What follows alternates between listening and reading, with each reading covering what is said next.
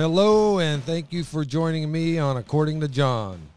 Today we're going to be talking about riots in the Bible. I have had several questions asking me, is there riots in the Bible? Does the Bible talk about having any riots? Well, it does. And so, West, that is what we're going to discuss on today's episode of According to John. And I am your host, John Westfall. Thank you so much for joining me. Let's get to it. So the most famous riot in the Bible, I mean, there, there's several in there, but we're going to talk about the most famous one here in a second. But most riots, they begin with an instigator, uh, someone with an agenda, an idea, a thought, and they're going to get it across. Um, riots may appear to be spontaneous, but the reality is uh, they're not. They're not. They're not uh, spontaneous. Um, if you investigate and you look at riots and you pay close attention, what you'll find is it actually uh, reveals the people behind the scenes that are stirring up passions of the crowd. And uh, those who expect to benefit from a riot, they'll use inflammatory speech, they use exaggerated uh, uh details, and the cooperation of, of a few colleagues that will help them get make it happen. And then all of a sudden, it seems spontaneous, but the reality is it, this is set up. And so uh, uh, those who incite riots today, listen, they use the same tactics that they used uh, back during uh, the times in the Bible with the scribes and the Pharisees that they used in Jesus' day. People do the same today. And so uh, people get caught up, and most people don't even realize they're being used uh, to accomplish someone's goal. And the first thing that we need to realize according to the Bible, is that uh, rioting is a form of lawlessness, and lawlessness is a sin. We find that in 1 John 3 4. Everyone who commits sin also breaks the law. Sin is the breaking of law. And so, even if the rioters are, are seeking to advance a just cause, they're usually going about it in a sinful way. Uh, usually they're destroying innocent people's property, innocent people's lives. It's, it's just a bad deal all the way around. And so what we find is that uh, someone of, of lawlessness or to be uh, lawless, they consider themselves an exception to the law.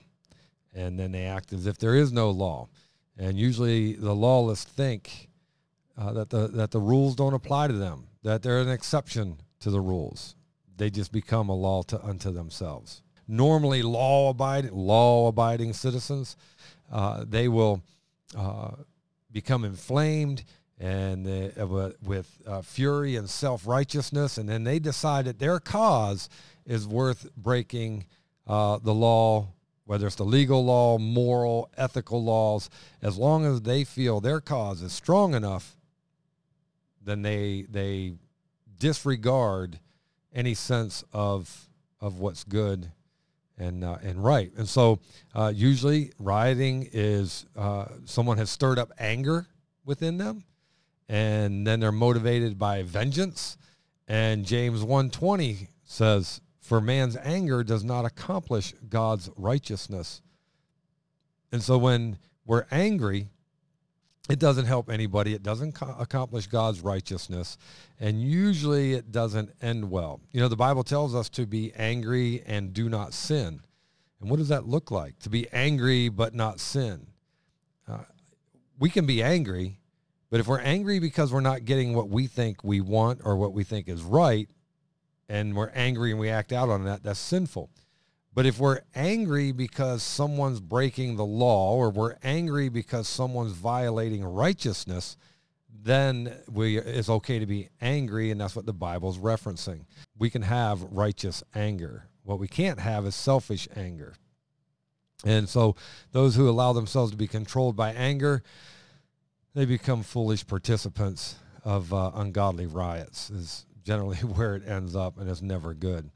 Uh, so the Bible mentions a few riots, and none of them are, are favorably. The Bible, uh, uh, Paul, who was a victim of many riots uh, on several occasions, uh, he talks about it in 2 Corinthians 6, 5, uh, by beatings, by imprisonments, by riots, labors, sleepless nights, times of hunger. we also find in Acts chapter 17, 5. But the Jews became jealous and they brought together some scoundrels from the marketplace, formed a mob, and started a riot in the city, attacking Jason's house. They searched for them to bring them out to the public assembly. When they did not find them, they dragged Jason and some of the brothers before the city officials, shouting, These men who have turned the world upside down have come here too. And Jason has received them as guests. And so, because Jason seemed to be a part of them, it was okay to punish Jason, pull him out of his house. Uh, and these rioters uh, obviously want to fulfill uh, their, their evil heart or their evil intentions uh, upon innocent men. In each case, jealousy and deception were at the heart of every riot. Uh, it was hate-filled agenda from the instigators, and as we investigate it, you find um, that is usually the case for most of the time. Most rioters, and, and this is really interesting what the, the Bible says in Acts uh, 1932. It says, uh, Meanwhile, some were shouting one thing and some another. Now, these were those who gathered together to go against Jason because they were looking for Paul and the others who were preaching the gospel. And it says this Meanwhile, some were shouting one thing and some another because the assembly was in confusion and most of them did not know why they had come together. I really find it interesting that here we have this mob who is angry. They are, are overreaching, breaking the law, hurting people. And the Bible says most of them in this case didn't even know why they came together. And so that brings us to the most famous riot in the Bible. And that riot happened before Pontius Pilate. Pontius Pilate was the, the Roman governor, and uh, he was serving under the Emperor Tiberius. Uh, he he kind of got set up. It, it, if you go back and you, you read the Gospels and you see what's going on, you find out that Pilate, uh, he was put in a position. The reality is he could have made some really good decisions here, and instead he compromised and he his goal was to please the crowd rather than to uphold the law. I don't know. Sometimes I, I think I see that today, and it's really disheartening when you see it happening. Uh, but you find that nothing's new under the sun, and uh, we read that in Ecclesiastes. Nothing new under the sun, and what happened uh, back in the time of Jesus still happens today there is nothing new. And so outside of the four gospels, we really don't hear any more about Pilate, Pontius Pilate, and what he did, uh, unless you go to some history books. I talked about this in one of my other podcasts that I know people are like, well, you can't believe the Bible. Well, so read this in some history books. Can't deny history books, right? Uh, Tacitus, he was the uh, first and early uh, second century Roman historian. We find history written by Philo. We find it written by Josephus. And so if you go back and you read or discover those historian bo- or history books written by those historians, you'll find that they confirm what the Bible says. And so uh, Pilate is mentioned uh, again solely in connection with the trials and crucifixion of Jesus. And what we're going to discuss today was the riot that happened during the crucifixion of Christ. One of the interesting things about Pilate, though, is he was trying. Okay, I, I, I want to give him credit here because Matthew, Mark, and Luke they they portray Pilate as reluctant to crucify Jesus. Uh, as a matter of fact, in Luke twenty three fourteen, Pilate says that the charges against Jesus were baseless. It says here in, in uh, Luke 23, 13, it says, Pilate called together the chief priests, the leaders, and the people, and said to them, You have brought me this man as one who subverts the people. But in fact, after examining him in your presence, I have found no grounds to charge this man with those things you've accused him of. Verse 15, he goes on and he says, Neither has Herod, because Herod sent him back to us. Clearly, he has done nothing to deserve death. So, so Pilate has already made it very clear. Listen, Jesus is innocent, and and you want to kill him, but I don't see any reason for it. Now, in any court of law, uh, especially Pilate, the the governor, if you will, He could easily have pardoned Jesus. But instead of pardoning him, he wants to please the crowd. And and man, it's politics, right? Politics are everywhere and and to be truthful, sometimes politics are uh, just absolutely disgusting. Well, in Luke 23, 20 through 25, it goes on where, where Pilate is literally trying to let Jesus go. It says here in 20, Pilate, wanting to release Jesus, addressed them again. Who is them? Uh, the scribes, the Pharisees, and the, and the chief priest, and the crowd. Everybody. It's everybody that's there, everybody involved. Pilate is trying to uh, uh, talk sense to them, and he wants to release Jesus. Verse 20, but they kept shouting, Crucify, crucify him. Verse 22, Pilate a third time said to them, Why? What has this man done wrong? He goes on, I have found in him no grounds for the penalty of, uh, of death. Therefore, I will have him whipped and then release him. He's trying to compromise, going, okay, listen, how about if I just whip him, even though he's done nothing wrong? How about I just whip him? Would you be satisfied with that? And then we'll release him. No, no need to kill him. Verse 23. But they kept up the pressure, demanding with loud voices that he be crucified. And the scriptures say, and their voices, the crowd's voices, won out. So Pilate decided to grant their demand. The governor, instead of upholding the law, he, he already made it clear Jesus is innocent the crowd rioting and, and, and being obnoxious in every sense causes Pilate to surrender to them. So we could go, okay, you know what? Pilate for three times he tried and, and it failed. And so now he's going to give in to their demands. But what I find really interesting is even his wife, Pilate's wife, she had been having dreams. And so she sends him this urgent message. And in uh, Matthew 27 19 says, While he, Pilate, was sitting on the judge's bench, his wife sent word to him, Have nothing to do with that righteous man, for today I have suffered terribly in a dream because of him. She's like, Listen, I have been literally, if you look up in the Greek, the word suffered literally means I have been tortured. I have been tortured by nightmares this man is righteous and you need to let him go. You have nothing to do with him because she realizes that this is going to bring a curse on them. To, to, I mean, okay, Jesus, the son of God, to kill him is going to be bad.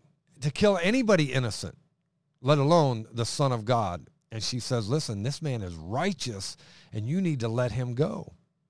These dreams, these nightmares have been tormenting her and she's trying to help her husband. You know, sometimes guys, we need listen, sometimes we need to listen to our wives.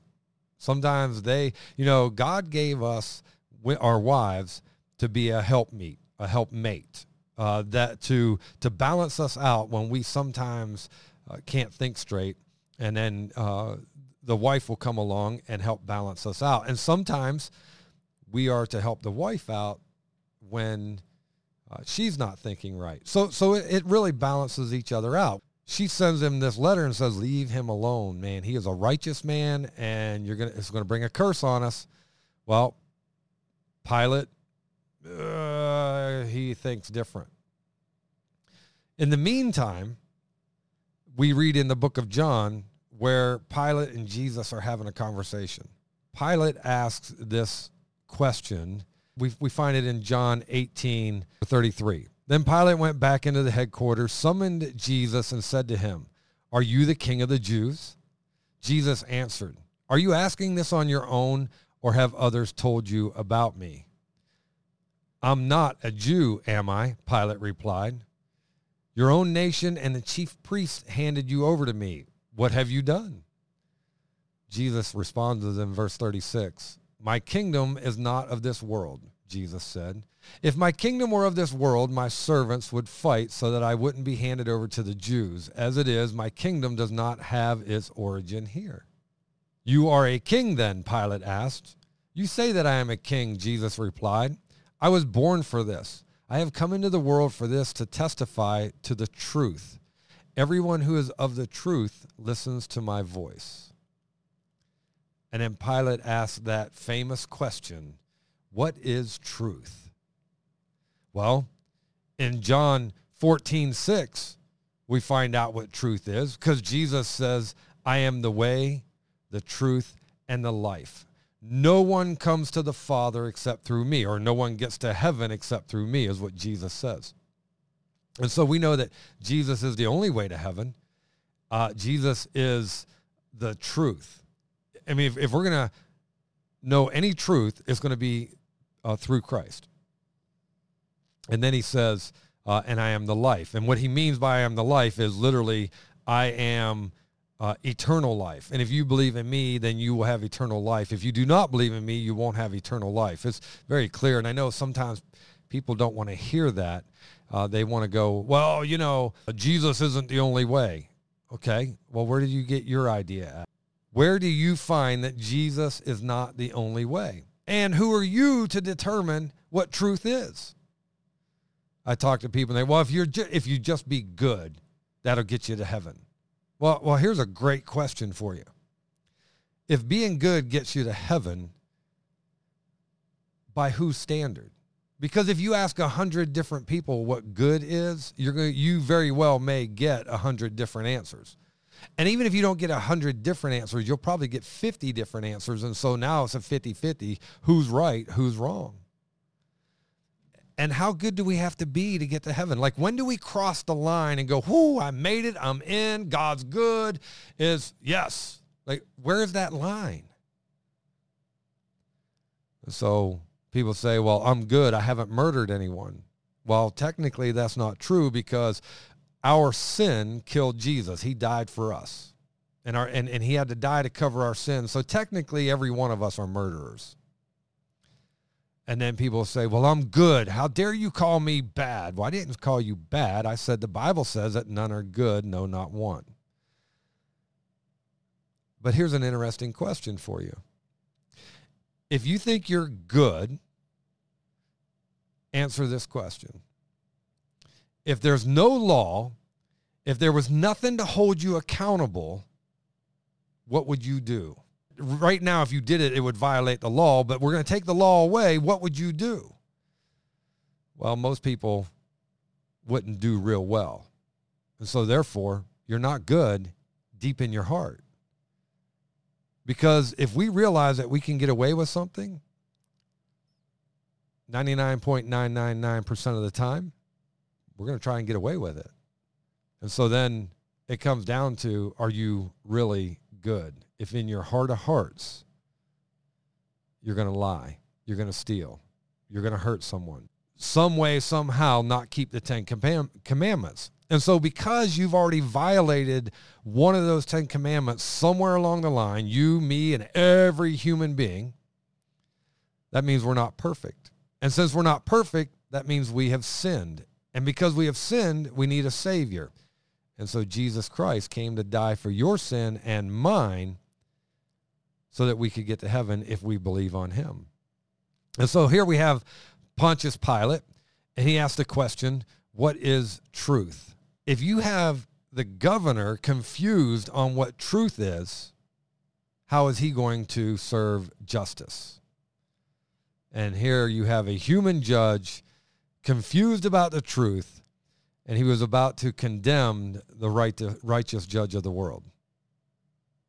See, none of us are good at every level, we're bad. And Pilate asked the question, what is truth? Even if we go on a basic level, he understood that truth was you don't convict and condemn an innocent man. There's truth. I mean, even if he started there, that would be a good place to start.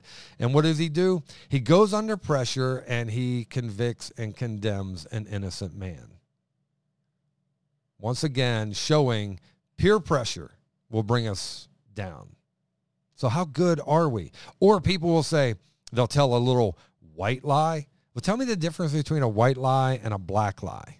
Except for we call it a white lie because that helps us to feel a little bit better about lying. The reality is a lie is a lie. And yet we will lie and then say, well, I didn't have a, a choice. Well, just like Pilate had a choice, we have a choice. We will lie to protect ourselves. And we'll say it's to protect someone else, but we lie to protect ourselves so that we don't go under pressure from the other person or we don't make ourselves look bad or we don't feel bad because of the pressure someone else will put on us. We can all tell the truth. We only lie to save our behindies. That's that's what it comes down to. And so as as we go through this, Pilate compromises. Many of those in the crowd, uh, they had seen Jesus. Uh, they heard his teachings in a synagogue. Many of them were in awe of his teachings, saying, "Who is this that's teaching this? I mean, it, this isn't your average man. This is something special." And many had even been healed by Jesus, healed of blindness, deafness, leprosy, uh, raised from the dead, a multitude of things. And yet, under the influence of impassioned leaders that didn't like Jesus or had an agenda, under the influence of those, they quickly turned against Jesus. They turn against him after he's done nothing but good for them, but because someone uh, said something that they went, oh, yeah, that makes sense. And then it enrages them and they go out. And most of them don't even know what they're fighting for or why. They, they're, listen, they don't even have an idea. They don't even know the truth of it. They just think that whatever story someone told them, they went, oh, well, that's not right. And they're flared up and they're ready to fight. And they've missed even investigating the truth or acknowledging the truth that they know. They don't, they don't even do that. Hey, wait a minute. Jesus healed people. He never broke the law. Pilate said to him, I didn't find no guilt in him. Uh, he, he healed my relatives. He brought one of my relatives back to life. He, I mean, fill in the blank. Instead of looking at Jesus and his resume, they believed someone else's lie. It inflames them and they riot. Crucify him. Well, what did he do? What has he done wrong? Does doesn't matter. Crucify him. That's where so many end up. And it's sad if we're not careful um, that we believe the lies of others and discredit someone who has a, an incredible reputation. These impassioned leaders flare them up again. The, the, the crowd gets crazy. They cry out, crucify him. They turn against Jesus, even though nobody, nobody has found any guilt in this man at all and they're all ready. Every one of them are ready to hang him. Now here's here's a crazy thing. Just a few days prior to this riot that they're having to crucify Jesus, they're singing out to him. The Passover, remember they, they put down the, the, the branches and and they're they're, they're eh, here in, in mark 11 9 and 10 then those who went ahead and those who followed kept shouting hosanna hosanna! He who comes in the name of the lord is the blessed one. They're talking about jesus here. Verse 10 the, the coming kingdom of our father david is blessed Hosanna in the highest heaven. They're worshiping Jesus literally just a couple of days prior to screaming out, crucify him, crucify him. And yet there's he's done nothing wrong. The governor says he's done nothing wrong. They know he's done nothing wrong and they're going to riot and kill him. People want justice for what? They don't, they don't even know what they're killing this man over. Knowing that Jesus had been handed over uh, to Pilate by religious leaders out of envy because, G- listen, Jesus was calling them out. Listen, they were stealing money, they were uh, uh, lying, they had inappropriate ministries, and Jesus was showing their hand, and that people were seeing the truth, and and these these uh, uh, Pharisees, which were the religious leaders of the day, they're losing a lot of money.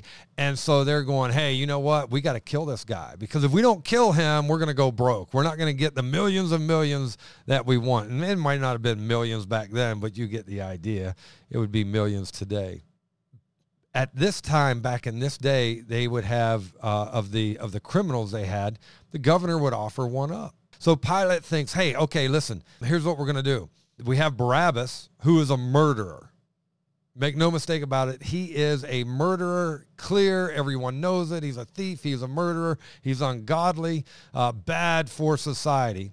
And he says, hey, listen, which criminal should I let go? Hoping that they would say, well, Jesus has already been proven innocent, so let Jesus go and, we'll, and, and hang Barabbas because we know he's a murderer. And instead, the leaders get involved because they're like, oh, wait a minute, we can't have the governor tricking the people or talking sense into the people. And so the leaders convinced the crowd to cry out for Barabbas. Verse 20 The chief priest and the elders, however, persuaded the crowds to ask for Barabbas and to execute Jesus. The governor asked them, Which of the two do you want me to release for you? Barabbas! They all answered. Pilate asked them, What should I do then with Jesus, who is called Messiah?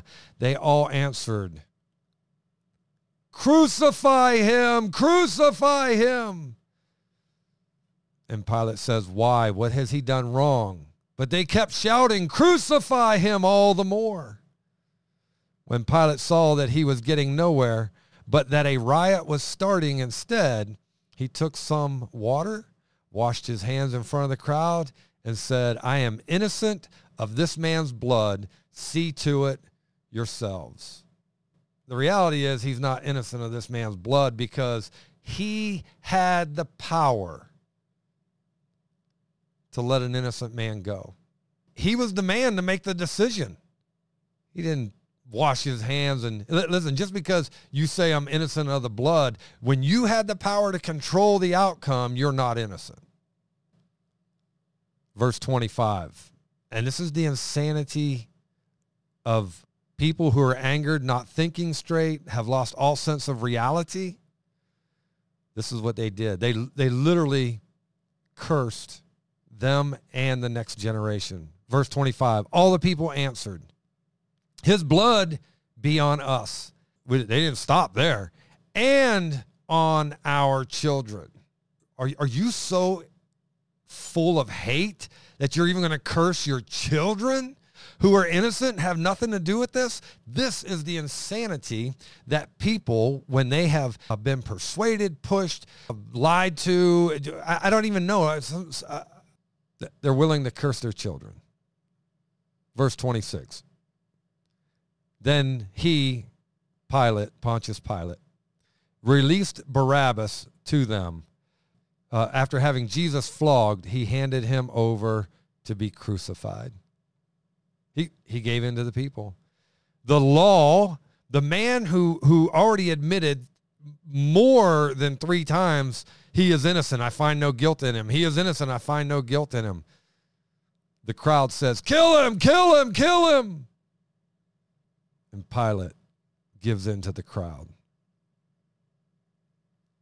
gives in to the political pressure, and authorizes the flogging and the crucifixion of Jesus. Mark 15, 15. Then, willing to gratify the crowd, Pilate released Barabbas to them, willing to gratify the crowd. He's not innocent. Nobody that takes innocent life, destroys property, destroys the lives of the innocent, nobody that does that is innocent. And so we see that not only does Pilate convict Jesus, innocent Jesus, to satisfy the crowd, willingly gave them over him over to the crowd. Then in Matthew 27 37, Pilate tells the people to write the charge on a board and put it over Jesus' head on the cross. So everyone knows what he's guilty of. And this is what he put on the board. Matthew 27, 37. Above his head, Jesus' head, they put up the charge against him in writing. This is Jesus, the King of the Jews. That's his charge, being King of the Jews, who healed them from diseases, brought them back to life, who did nothing but bless them, the Jews. They wanted him dead, and Pilate said, Here's his guilty charge the king of the Jews. Pilate's brief appearance in Scripture, even though it's full of tragedy, and it's full of tragedy, Pilate's life, his, his legacy, if you will, this is it. He ignored his conscience. He knew what was right and chose wrong. He disregarded the plea of his wife. Let that man go. No, that's not what she said. She said, let that righteous man go, have nothing to do with him. I've been tormented in dreams. Literally, God was trying to tell Pilate, do what's right. And Pilate, under the pressure of people, did the unthinkable and had an innocent man killed. And in every sense of the word, that's murder. He chose political expediency over public rectitude. And he failed to recognize the truth, even when the truth was standing in front of him. What a tragedy. Pilate had all the control and yet exercised zero righteousness. It'd be interesting to know how many of those uh, who demanded the death of Jesus later regretted it. You know, I mean, how many people have have come out into these riots that we have today and then get home and regret it when they realize, oh my goodness, I just destroyed an innocent person's business. I just ruined an innocent person's life. Well, in Luke 23, 47, we have an idea of at least one person's heart that was changed.